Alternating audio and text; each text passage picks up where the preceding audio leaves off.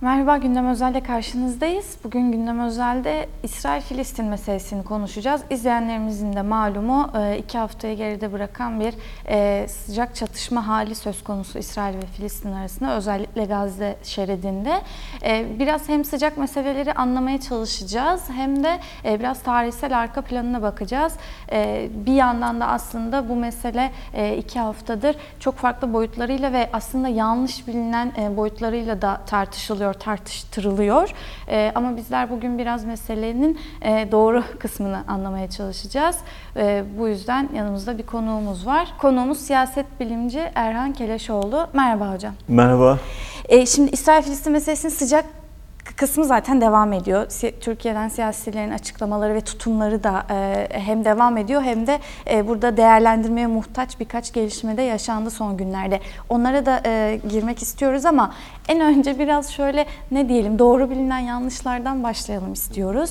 Malum yani yıllardır süren bir mesele elbette. Yıllardır çeşitli yanlış bilgiler aktarılıyor ama şimdi sıcak bir çatışma varken mesele gece gündüz tartışılıyorken bu yanlış bilgiler e, kulaklarda daha kalıcı hale gel- geliyor ne yazık ki. Dolayısıyla biraz doğruları anlatmak e, elzem. E, biraz bize İsrail-Filistin meselesinin e, ilk başından itibaren özetleyerek anlatır mısınız? Yani Filistin dediğimiz neresi? E, bir Filistin halkı var mı, yok mu? E, toprak mı satıldı gibi çeşitli gündemde tartışmalar var ya. Biraz bunları bize böyle o iş öyle değil kısmını anlatır mısınız? Filistin meselesi bir yanıyla Avrupa'da ortaya çıkmış bir mesele. Avrupa'da e, Yahudilerin dışlanmasıyla ve ulus devletlere entegre edilmemesiyle e, ortaya çıkan Yahudi sorununun çözümü için e, ortaya atılan yollardan bir tanesi Yahudilerin kendi ulus devletlerine sahip olmasını gerektiğini söyleyen Siyonist hareketti. Siyonist harekette e, kolonizasyon yoluyla, yerleşim yoluyla dünyadaki tüm Yahudileri bir ülkede toplayıp orada kendi ulus devletini, Yahudi ulus devletini e, kurmayı hedefleyen bir milliyetçi e, oluşumdu. 19. yüzyılın sonunda bu oluşum bir örgüte, Dünya Siyonist Örgütü'ne evrildi ve bir hami aracılığıyla bir uluslararası gücün himayesinde ee, bir ulus devlet kurulması e, fikri e, e, Siyonist harekete hakim oldu ve seçilen yerde çeşitli tartışmalar sonucunda Filistin'de. Filistin'e Yahudileri göç ettirerek, Yahudi halkını göç ettirerek orada bir kolonizasyon eliyle bir ulus devlet kurulması hedefleniyordu. Filistin Osmanlı Devleti'nin hakimiyeti altında kalan, e, hakimiyetinde bulunan, e, yüzyıllardır hakimiyetinde bulunan e, bir e, coğrafi e, bölgeydi. Ve e, Yahudiler de buraya e, göç ederek orada e, Siyonist e, hareketinde e, teşvikiyle e, orada e, kolonizasyona gitme, orada işte Yahudi halkını toplama, çoğunluğu elde etme ve uzun vadede e, oranın e, hakimiyetini ele geçirerek bir ulus devlet kurma e, peşindeydi. Tabii esas kırılma noktası Filistin'in Britanya İmparatorluğu'nun eline geçmesinden geçmesiyle birlikte yaşandı. Yani 1917 yılının sonunda.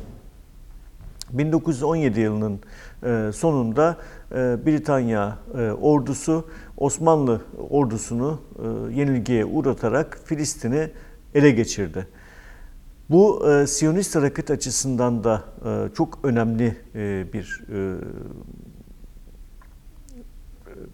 geri dönülmez e, noktaydı. Çünkü 1917'nin sonunda e, Lord Balfour, Britanya Dışişleri Bakanı resmen bir mektup yazarak e, Siyonist e, harekete dünyanın o, zamanki süper gücüydü Britanya İmparatorluğu. Bir ulus devlet sözü aldı.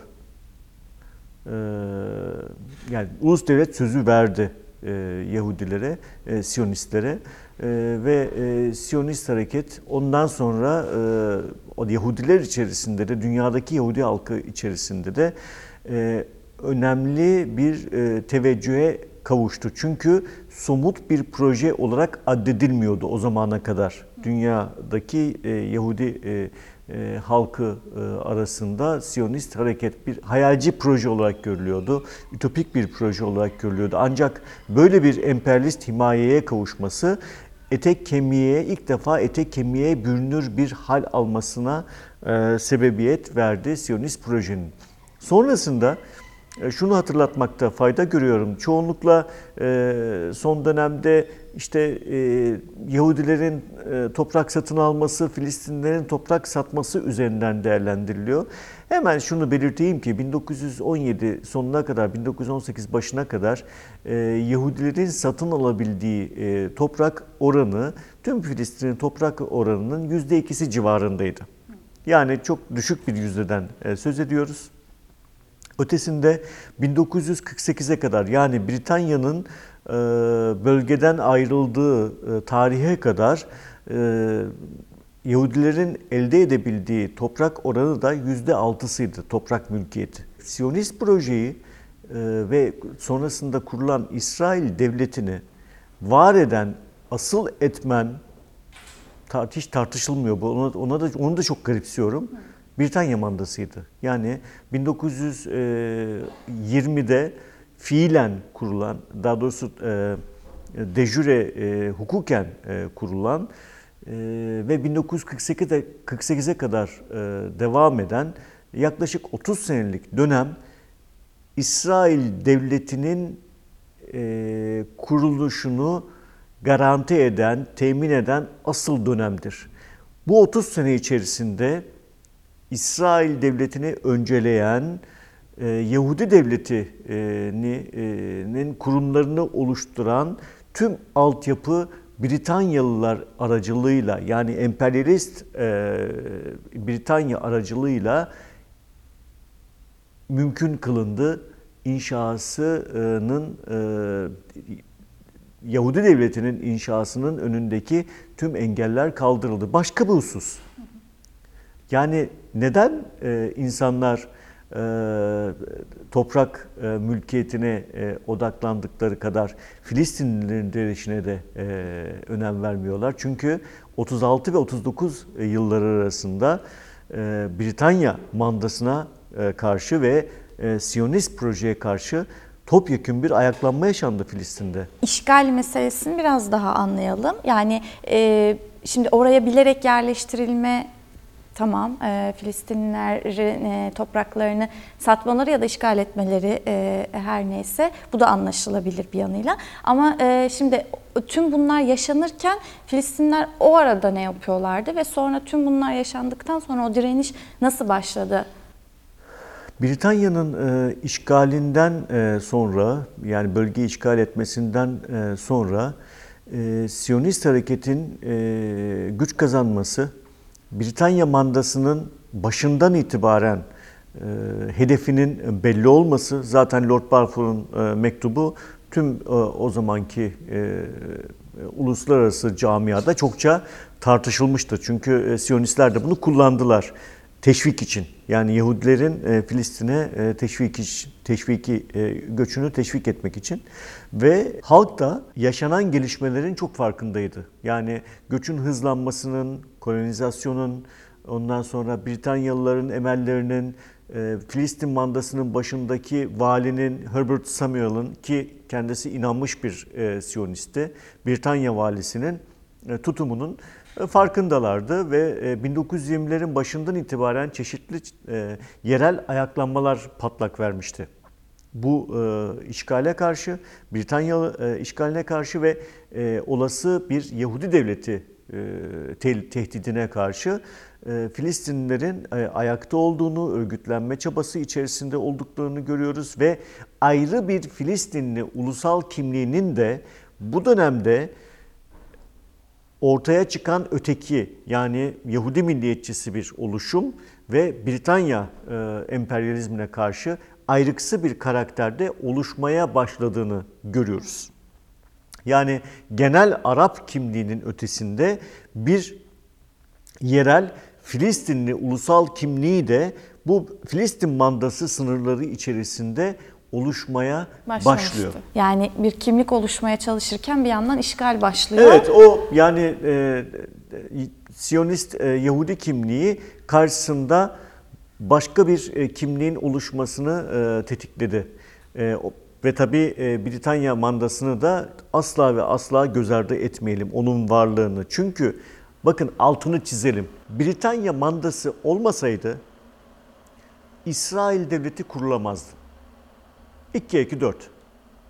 Yani o 30 senelik dönem olmasaydı o 30 sene içerisinde Siyonistler devleti kurumlarını eee, ilmek ilmek öremeselerdi Britanya mandasının koruyuculuğu olmasaydı, Britanya ordusunun gözetiminde o yerleşimler eee, inşa edilmeseydi İsrail devleti kurulamazdı. Yani e, İsrail devletinin kuruluşunu Filistinlilerin topraklarını satmasına indirgeyen e, anlayış tamamıyla zayıftır. Bir çarpıtmadır. Kaldı ki kaldı ki e, Filistinlilerin e, toprak satışından bahsederken bölgedeki e, toprak mülkiyetinin kimlerin elinde olduğunu da düşünmek e, gerekiyor. Şimdi 1858 toprak e, arazi kanunnamesinden sonra Osmanlı'nın kodifikasyonundan sonra e, topraklara ilişkin bölgedeki eski vergi toplayıcıları, mültezimler önemli oranda toprağı kendi üzerlerine geçirmişlerdi ve bu e, toprak sahiplerinin önemli bir kısmı da Filistin sınırlarının dışında yaşıyorlardı. Örneğin Beyrut'ta yaşıyorlardı, e, Şam'da yaşıyorlardı. Bunlar büyük toprak ağalarıydı, toprak sahipleriydi. Dünya Siyonist Örgütü'nün toprak satın almak için kurmuş olduğu Yahudi Ulusal Fonu işte bu toprak sahiplerine giderek onlardan toprak satın alma yolunu seçmişti. O büyük toprak sahiplerinin e, elindeki, mülkiyetindeki binlerce dönümlük arazi üzerinde e, binlerce Filistinli köylü e, yaşamaktaydı ve bunlar yarıcı olarak o topraklar üzerinde işte e, yaşamakta geçimlik ekonomi e, e, ile Tarım geleneksel tarım e, yapmaktaydılar. Tabii Topraklar topraklar orası tabii. ve topraklar satın e, satıldığı zaman e, çok ciddi e, bir toplumsal dönüşüm de yaşandı Filistin'de. Filistinliler çünkü e, neye uğradıklarını şaşırdılar köylüler. Yüzlerce senedir yaşamakta olduğu topraklardan bir anda sürüldüler ve e, yani Filistin e, yani İsrail'in kuruluşundan önce böyle büyük bir e, sosyoekonomik dönüşüm yaşanmaya başladı ve işte o 36 isyanını da tet- tetikleyen unsurlardan bir tanesi oldu. Salt siyasal bir ayaklanmadan bahsetmiyoruz. Aynı zamanda bir sosyoekonomik e, e, e, şeylerle işte sahiplerle e, başla, başlayan bir halk ayaklanmasından e, Geçimini sağladı. Topraklar elinden gitti. tabii. Üzerinde yaşadığı evi Tabii. gitti. Yoksullaşma ve yoksunlaşma ile karşılaştılar. İkinci kırılma ne zaman ve nasıl yaşanıyor? İkinci kırılma e, 1947 yılında e, Birleşmiş Milletler'de Taksim Planı'nın oylanmasıyla e, yaşandı. Yani e, Birleşmiş Milletler e, Filistin mandasını altındaki toprakları yani Britanya'nın elindeki toprakları e, iki devlete bölme e, planını kabul edince bugüne kadar uzanan e, çatışmanın da fitilini ateşlemiş oldu. Evet. Ee, peki oradaki temel karşı duruş neydi? Filistinliler açısından temel karşı duruş şuydu. e, onların tezi Filistin'de Britanya Britanya mandası sona erdikten sonra aynen e, Lübnan'da, Suriye'de, Ürdün'de olduğu gibi e, bir ulus devletin, bir e, demokratik e, ulus devletin e, kurulmasıydı. Onların e, temel tezi oydu. Yani Filistin'in bölünmesine karşı çıkıyorlardı. Çünkü çünkü e, gelen Yahudiler kitlesel olarak özellikle Holokost'tan sonra, soykırımdan sonra e, ge- gelen e, Yahudilere e, onlara özel bir ulus devlet kurulması, yani bir Yahudi devleti kurulması Filistinlilerin kabul edemeyeceği bir şeydi. Çünkü Taksim planında Yahudilere vaat edilen devlet içerisindeki demografik denge yarı yarıyaydı. Yani e, Yahudiler işte yüze, e, o e, bölgenin e, Yahudi devletinin yüzde 55'ini oluşturuyorlardı. Filistinler yüzde 45'ini oluşturuyorlar. Yarı yarıya bir denge. E, ve bunların büyük bir çoğunluğu da çok kısa bir e, zaman e, zarfında oraya göç eden e, Yahudilerden oluşuyordu. Dolayısıyla Filistinliler yüzyıllardır yaşamış oldukları ülkede kendi ulusal haklarının temsil edemeye edilmediği bir devlet çatısı altında yaşamaya mecbur e, kılınıyorlardı. İşte bunu kabul etmeleri imkansızdı. O yüzden de Taksim planına başından itibaren karşı çıktılar. Soykırıma uğramış bir e, halktan bahsediyoruz. Dolayısıyla e, haliyle kaçmaya, yeni bir hayat kurmaya çalışan bir halktan bahsediyoruz. Ama orada da öncesinden gelen problemler olduğu için e, çatışan iki taraf var. Ama şimdi bir tarafa da baktığında soykırıma uğramış bir halka bir şey söylemek de zor hale geliyor ya Tabii. uluslararası kamuoyu açısından Tabii. da. Muhtemelen o dönemde öyleydi. Bugün baktığımızda bile hala yani e, İsrail'e karşı çıkmanın sanki Yahudilere karşı çıkmak olduğu gibi bir algı da oluşuyor ya ya da insanlar böyle bölünüyorlar ya kafalarında. E, buradaki çıkmaz galiba biraz da bununla mı ilgili? Buradaki çıkmaz evet onunla ilgili ama neden Avrupa'daki e, soykırımın bedelini Filistin ödesin ki, Filistin halkı ödesin ki? Onların e, varlığını yok sayarak, mevcudiyetini yok sayarak bütün bir soykırımın e, şeyini, e, bedelini başka bir halkın e, üzerine e, yıkıyorsunuz ki. Yani uluslararası toplumun e, bana kalırsa en e, hatalı e, kararı 1947 e, Taksim Planı'ydı. Yani e, orada ayrıksı bir ayrı Yahudi devleti e, önerisi bugüne kadar gelen sorunların önünü açtı, ana e, temelini e, oluşturdu. Bir sonraki kırılmayı sormak isterim ama biraz şöyle galiba bundan sonra biraz direniş üzerinden çeşitli kırıl- kırılmalar aslında görüyoruz değil mi? Yani Filistinlilerin onca yıldır tabii ki direnişi de devam ediyor ama bir yandan aslında bir şey biriktirerek, yer yer güçlenerek de devam ediyor. Ee, sonra ama işte bugüne gelene kadar pek çok yenilgiye de uğraya uğraya e, ne yazık ki çeşitli başka güç güç dengeleri oluşmaya başlıyor Filistin'in kendi direnişi içerisinde. Biraz o 47'den sonraki direniş nasıl şekillendi? Kimleri gördük sahnede? Şimdi 1947 Taksim Planı'ndan sonra 1948 Mayıs'ında e, Britanya ordusu Filistin'den çekildi. Çekilir çekilmez de İsrail devleti ilan edildi ve e, bölgede çatışmalar başladı. Şimdi e, 1948'de önce e, Taksim Planı'nda Yahudilere ayrılmış olan e, bölgede e, Filistinlilere yönelik e, Siyonistler eliyle e, artık İsrail güçleri diyelim buna çünkü devlet kurulmuştu. E, bir e, etnik temizlik e, harekatı e, e, yürütüldü.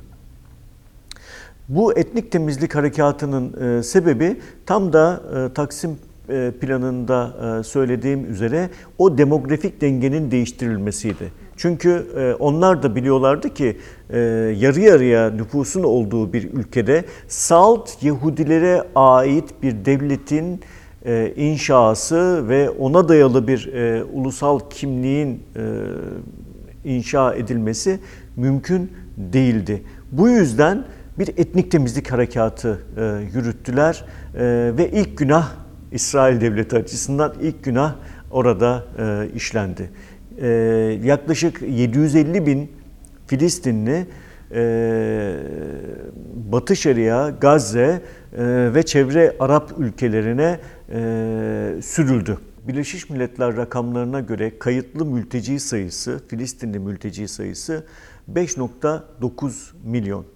Bugün Gazze'de gördüğünüz e, halkın ezici çoğunluğu 1948 yılında e, toprağından sürülen bu Filistinli mültecilerden oluşuyor. Dolayısıyla Şeye baktığınız zaman, e, bugünkü çatışmaya baktığınız zaman o e, yaklaşık e, 75 sene e, önceki çatışmanın izlerini görüyorsunuz. O çatışmanın devamını görüyorsunuz. Filistin sorununun bugünü anlamak için mutlaka ve mutlu, mutlaka tarihine bakmak gerekiyor. Olanları, olay ve olguları tarihsel bağlamı içerisinden analiz etmek gerekiyor. Bu kaçırılırsa, bu kaçırılırsa işte hakikati anlamakta çok zorlanırız Evet, bir de ve yanlışa arası bir düşeriz. çatışma ya da savaş varmış gibi de davranılıyor ya. Kesinlikle. Biraz da Hamas'ın kurulması ve dolayısıyla aslında biraz orada e, ne diyelim daha İslami örgütlerin, daha İslami cihadist örgütlerin bir güç haline gel- gelmesi süreci nasıl yaşandı peki? Çünkü çeşitli e, devrimci e, odaklarda vardı. Bir dönem daha kuvvetli, direnişi daha e, başka noktaya taşıyan e, devrimci kuvvetler vardı. Ama sonrasında bu aşamaya nasıl gelindi, nasıl güç kazandılar? Şöyle e, bakın 1950'li yıllarda 60'lı yıllarda e, Orta Doğu'da aynı e, dünyanın diğer yerlerinde olduğu gibi ulusal kurtuluş hareketleri önem kazanmaya başlamıştı. Özellikle ABD'nin başını çektiği e, Batı bloğu e, Sovyetler Birliği'ne e, karşı e, bir antikomünist e, bölgede antikomünist e, kampanya e, yürütmekteydi. E, Nasırcılığın yükselişini e, bir şey olarak algıladılar. Yani bir e, komünizmin e, bölgede yükselişi e, olarak algıladılar. Mevzi kazanması e, olarak e, algıla- algıladılar. E, Biliyorsunuz Cezayir'de e, bir e, çok kanlı bir e, ulusal kurtuluş mücadelesi e, yürütülmüştü. E, Sonrasında e, Cezayir'den ilham alan ulusal kurtuluş hareketlerinin e, bölgede de e, şey kazanmasını, mevzi kazanmasını, işte e, Vietnam'daki e, direnişin yine dünyada komünizmin güçlenmesini sağlayacağında sağlayacağı vehmiyle bölgedeki tüm ulusal kurtuluş hareketlerini, işte ilerici hareketleri, sol, sosyal demokrat, sosyalist hareketleri ezmeye yönelik e, bir e, faaliyetin e, olduğunu söyleyebiliriz. 50'lerden başlayarak 80'li e, yılların e, başlarına e, kadar. İşte bu dönemde Filistin Kurtuluş Örgütü'nün 60'lı yılların sonunda e, kurulmuş olan Filistin Kurtuluş Örgütü'nün de bu kapsamda değerlendirildiğini yani e, Sovyetler Birliği'ne yakın bir e, peyk örgüt, bir uydu örgüt olarak e, değerlendirildiğini, tüm ulusal kurtuluş hareketleri gibi dünyadaki e, ve e, o manada da onu zayıflatmaya, güçten düşürmeye yönelik çabalar içerisine girildiğini, İslamcı hareketlerin de, siyasal İslamcı hareketlerin de bu yönde e, kullanışlı araçlar olarak değerlendirildiğinin altını çizmek gerekiyor. Yani e, 70'li yılların sonlarında Amerikalıların e, başını çektiği işte yeşil e, yeşil kuşak doktrini yani Sovyetler Birliği'nin etkisini sınırlamak için e, bir çevreleme e, kuşağı Sovyetler Birliği'ni çevreleyecek. İşte Afganistan işgalinden sonra da özellikle e, önem kazanmıştı. Bu bölgedeki Müslüman ülkelerdeki İslamcı hareketlerin sol, sosyalist veya işte seküler milliyetçi hareketlere karşı desteklenmesi bu dönemde gerçekleşti ve Müs- Müslüman Kardeşler Hareketi'nin yani uluslararası karakterdeki, internasyonalist karakterdeki Müslüman Kardeşler Hareketi'nin Filistin e, kulunun e, ehvenişer olarak görülmesi, desteklenmesi İsrail tarafından ve uluslararası e, İsrail'in uluslararası alandaki müttefikleri tarafından başta ABD olmak üzere 70'li yılların sonu 80'li yılların başına e, denk gelir. Filistin Kurtuluş Örgütü'nün e, güç kazanmasına karşı İsrail İslamcı oluşumlara, Müslüman Kardeşler Hareketi'ne şeyle yaklaştı. Bir nasıl diyelim? E, sempa- sempatiyle yaklaştı. Onları e, yani Filistin Filistin hareketini, Filistin e, Kurtuluş e, Örgütü'nün zayıflamasına vesile olacak bir hareket olarak gördü. Böl ve yönet kampanyası öyle söyleyelim. Böl ve yönet stratejisine stratejisini uyguladı. Ancak 80'li yılların e, sonlarından itibaren bir intifadanın patlak vermesinden sonra ve 88'de e, Müslüman Kardeşler Hareketi'nin Hamas'ı e, kurmasından sonra bu bakış değişti İsrail içerisinde. E, Ancak Ama e, artık çok geçti. ama artık e, çok geçti ve e, 90'lı yıllarda işte 93'te Oslo Barış Antlaşması'ndan sonra işte Hamas'ın e, o e, barış antlaşmasına karşı çıkması, İsrail içerisinde işte intihar eylemlerine e, girişmesi e, e, İsrail'in e, ve Batı'nın işte e, aynen diğer yerlerde olduğu gibi bu İslamcı hareketlere karşı bakışının da e, değişmesine yol açtı. Ama e, kendi elleriyle yarattıkları işte e, Canavar. evet Yol açtı e, e, kendi yani bu hareketleri kendi elleriyle teşvik etmişlerdi E, ve neticesine de katlanmak durumunda kaldılar. Şunu söyleyebilir miyiz? Hamas Filistin halkı için mücadele etmiyor. Bunu bunu e, söyleyemeyiz. Hamas e, yani Filistin e, ulusal kurtuluş mücadelesinin bir kanadını temsil ediyor. Filistinli bir hareket. Yani internasyonalist karakteri geri planda kalan daha ziyade Filistin kimliğini öne çıkartan İslami bir şeyle bir e, siyasal ideolojiyle donanmış ama Filistinli e, bir hareket. Filistin hareketi, genel Filistin e, Kurtuluş Hareketi bugün iki kanada e, bölünmüş durumda. Filistin Kurtuluş Örgütü e, içerisinde e, bulunmuş. E, 60'lı yılların e, işte e, başından itibaren e, kurulmuş olan örgütler var. E, Büyük bir çoğunluğu Filistin Kurtuluş Örgütü çatısı altında. Bir tarafta da İslami karakterli, İslami siyasal ideolojiyi kuşanmış e, hareketler var. Hamas ve İslami Cihat. Bu iki örgüt e, ile birlikte işte Filistin e, hareketinden, Filistin siyasal hareketinden e, bahsedebiliriz. Bakın bir hususun altını çizmek gerekiyor. 1993 yılında Filistin Kurtuluş Örgütü e, İsrail ile bir antlaşma imzaladı. Bu antlaşmayla Filistinliler İsrail'in var olma hakkını tanıdılar. Yani İsrail devletini tanıdılar. Ve iki devletli çözüm ete kemiğe büründü. Kendileri açısından, Filistinliler açısından. İsrail ise sadece ve sadece Filistin Kurtuluş Örgütü'nü tanıdı. Filistinlilerin self determinasyon hakkını tanımadı. Yani onların ulus devlet kurma hakkını e, fiilen e, tanımadı. Antlaşma maddeleri içerisinde e, bu yoktu. Bir özel yönetim tanımı vardı.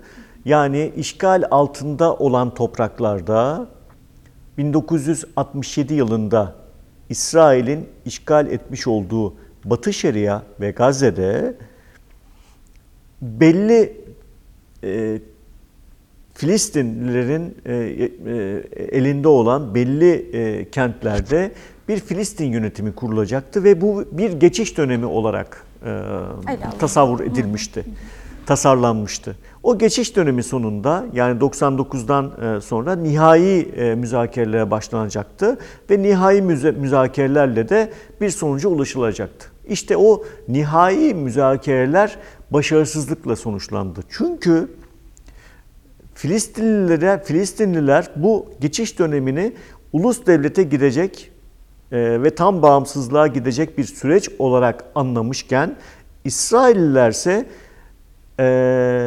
yerleşimlerin e, sayısının artacağı, Batı, Şeria, Batı Şeria'da kolonizasyonun devam edeceği ve e, bir yarı e, bağımsız Filistin entitesinin ortaya çıkacağı bir süreç olarak algılama eğilimindeydiler.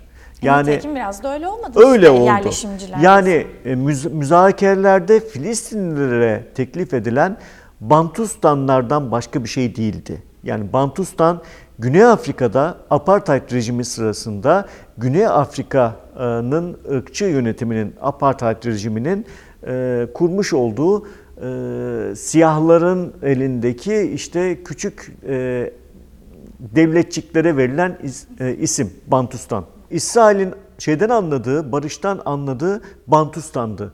Ve e, o dönemde Arafat yönetiminde bunu kabul etmedi. Çünkü e, o nihai görüşmelerde e, yarı bağımsız, demilitarize bir Filistin devleti önerildi.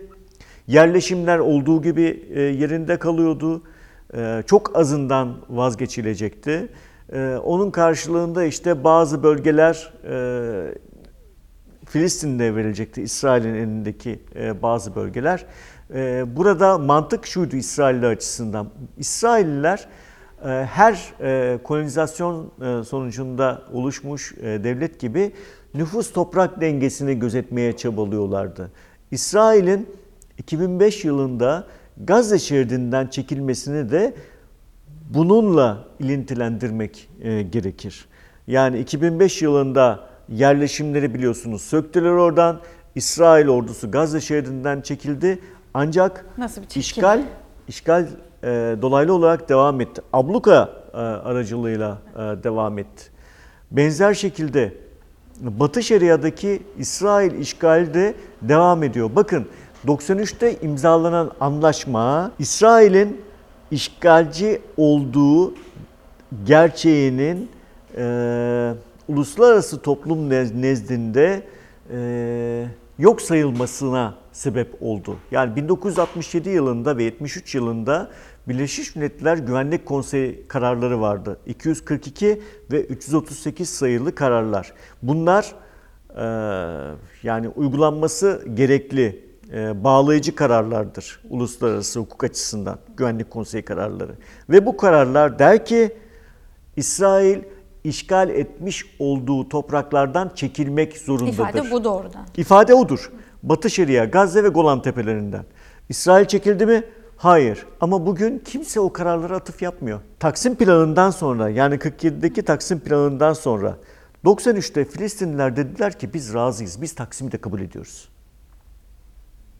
O geçen zamanda oraya gelmişlerdi artık ve dediler ki biz e, Filistin mandası sınırlarının %22'sini e, e, almaya razıyız. %78 İsrail olabilir ve böylece tarihi bir antlaşma olacaktı. Yani e, Batı Şeria, Gazze ve Doğu Kudüs'te kurulacak bir Filistin devletiyle e, İsrail devletinin yan yana yaşayacağı bir tarihi antlaşma mümkündü. Hala da mümkün. Ancak İsrail hiçbir zaman buna yanaşmadı. Önce onu değerlendirmenizi isteyeyim ben. Yani bunun bölgesel sonuçları ne olacak? Bu haliyle bile ne olacak? Böyle sert devam ederse neyle karşılaşacağız?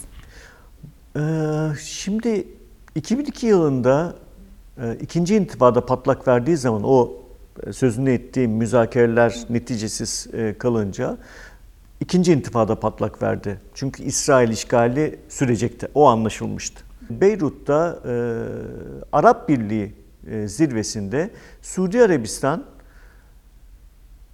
İsrail'in Batı Şeria, e, Doğu Kudüs ve e, Gazze şeridinden müteşekkil Filistin devletinin tanıması halinde tüm Arap devletlerinin İsrail'i tanımasını vaat, et, vaat eden bir barış planını e, önermişti. Sonrasında köprünün altından çok sular aktı. Gelinen noktada Arap devletleri İsrail hiçbir tavizde e, bulunmadan İsrail'i tanıyacak antlaşmalara imza atmaya başladılar. İbrahim anlaşmaları. Birleşik Arap Emirlikleri, Bahreyn, Sudan, Fas bu antlaşmaları imza attı ve Filistinliler kendilerini gerçekten bir cenderenin içerisinde hissetmeye başladılar.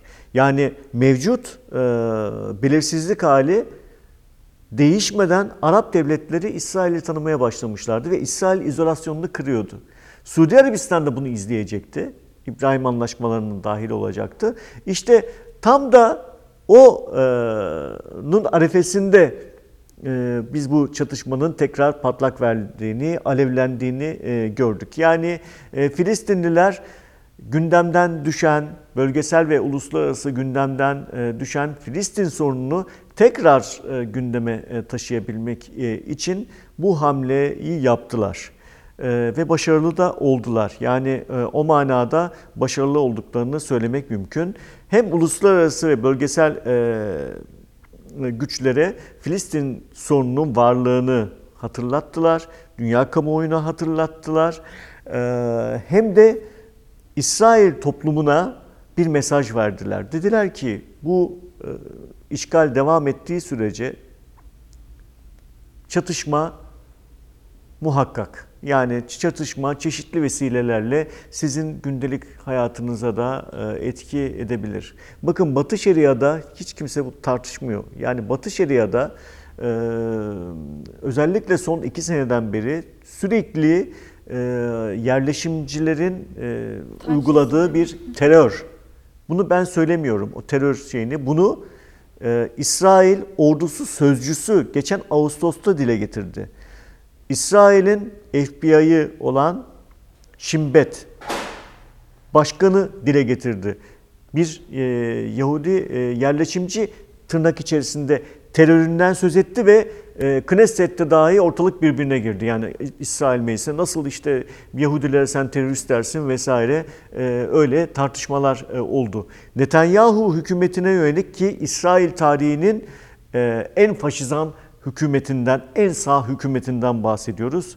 Ee, çokça sıkıştığı bir e, yaz e, geçirdik. İsrail içerisinde e, Eylemler. dindarlar ve sekülerler arasındaki dengenin kırılmasını amaçlayan işte yargıdaki reformları gündeme getirmişti Netanyahu hükümeti ve çok ciddi bir bölünmüşlük söz konusu İsrail içerisinde. Yani o seküler dindar dengesi çünkü sarsılmış durumda. O manada İsrail toplumunun da İsrail e, müesses nizamının da bir e, karara bir varması gerekiyor artık. Bu şekilde e, Yahudi yerleşimlerinin işte şey yapacağı, işte e, büyüyeceği, e, Filistinlilerin apartheid e, rejimine mahkum edileceği, bir e, işgalin e, sürmesi aynı zamanda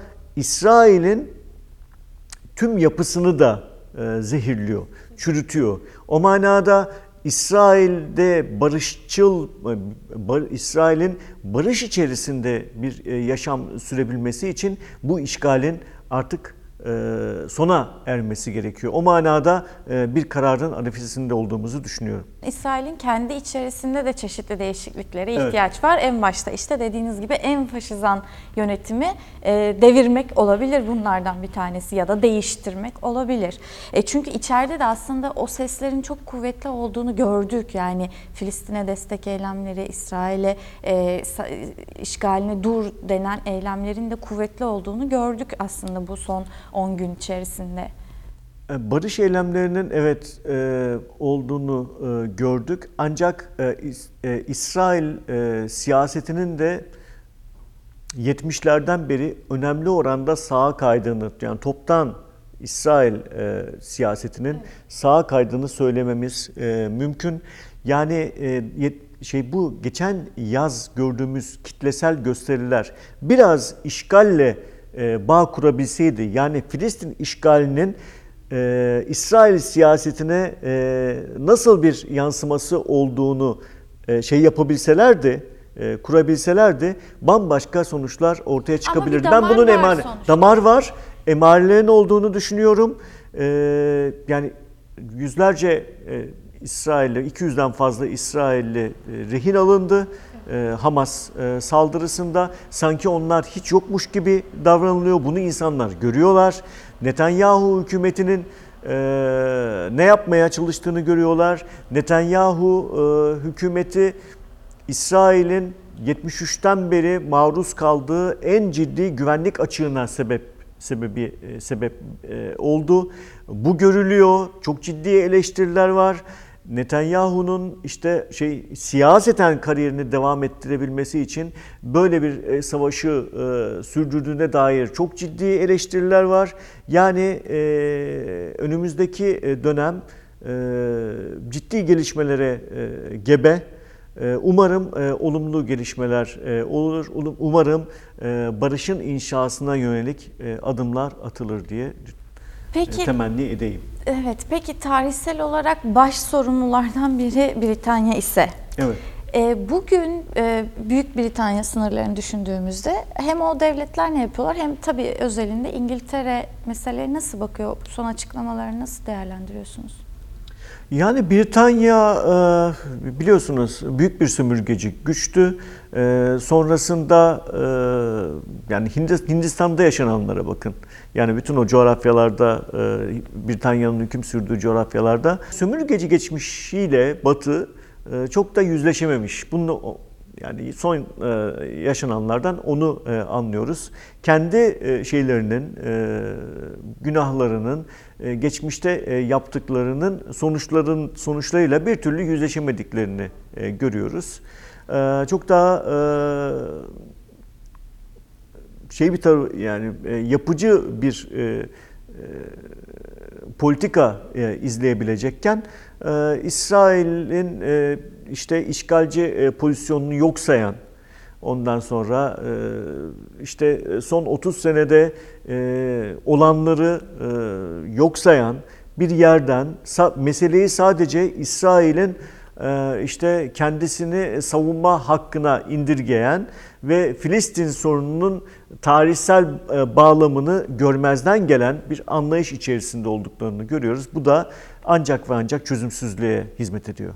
Türkiye'yi biraz konuşalım mı? Biraz son gelişme üzerinden konuşalım ama e, e, en başta iki tarafa da seslenen ve işte e, garantör olabileceğini söyleyen bir Cumhurbaşkanı Erdoğan vardı. E, sıcak gelişme olarak işte e, geçtiğimiz günlerde yaptığı biraz İsrail'le e, ipleri atmak atma mesajı gibi okunabilecek bir açıklama yaptı ve e, üzerinde de Hamas'ı e, savunan e, bir ifade kullandı. Biraz Türkiye'nin e, pozisyonunu önemi nedir en başta? Yani Türkiye hakikaten İsrail-Filistin sorununda bir taraf olabilir miydi? Barışa ve çözüme bir taraf olabilir miydi? Bunu becerebilir miydi? Eğer durmak istediği yer orası olsaydı. E, ve ama bugün seçilen yolu, yöntemi nasıl değerlendiriyorsunuz?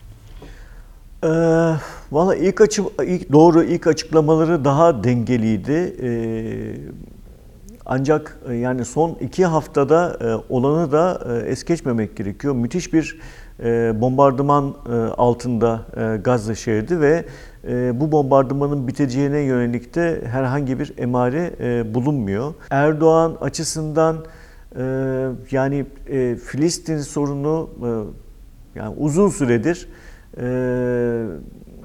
Türkiye'nin yumuşak gücünü e, içeride ve dışarıda yani kendi siyasal e, gücünü e, içeride ve dışarıda perçinlemeye yönelik bir özel işlev görüyor. Filistin üzerinden, Filistin davasını savunma üzerinden hem içeride hem dışarıda Erdoğan önemli bir teveccüh görmüş durumda. Yani bunu e, şey olarak kullanıyor. Yani bir e, önemli e, siyasal kart olarak kullanıyor. Şimdi ilk baştaki pozisyonu değişiyor çünkü Batı çok sert bir tavır aldı. Özellikle işte Filistin yanlısı eylemlerin engellenmesi, ondan sonra sansür, e, hatta Macron'un işte Hamas'a yönelik işte IŞİD'e e, karşı e, e, organize edilmiş e, uluslararası kampanya benzeri bir e, şey önermesi, eylem e, önermesi, koalisyon önermesi e, bardağı taşıran e, son damla oldu diye düşünüyorum. Biraz e, onu engellemek, e, biraz işte e, Müslüman milliyetçisi bir e, dünyada esen e, şey içerisinde işte Filistin yanlısı e, hava içerisinde dünya halkları nezdinde Müslüman milliyetçisi bir e, söylemin bayraktarlığını yapma e, şeyi e, arzusu galebe çaldı e, diye e, düşünürüm. E, Erdoğan'ın son açıklamasını. E, Bunu yaparken de e, ön alma için de İsveç'in NATO üyeliğine yeşil ışık yanmasını da yakmasını da yine Batı İttifa- ittifakından kopmadan tırnak içerisinde dengeyi sürdürerek yol alma çabasının tezahürü olarak da e, değerlendiriyorum. Biraz iç kamuoyuna yönelik bir hamle olarak okundu ama sonuçta e, dünyada e, dinliyor mu? Dinliyor. Şimdi önümüzdeki e, Mart'ta seçimler var biliyorsunuz ve e, ciddi bir e, iktisadi kriz de e, hüküm e, sürüyor.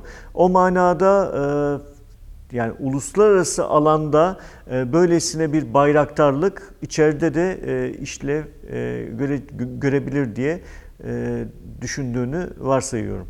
Ki kaldı ki e, ortağı e, şeyden Bahçeli'den e, son derece e, hamasi e, bir e, şey e, söylem e, duymuştuk.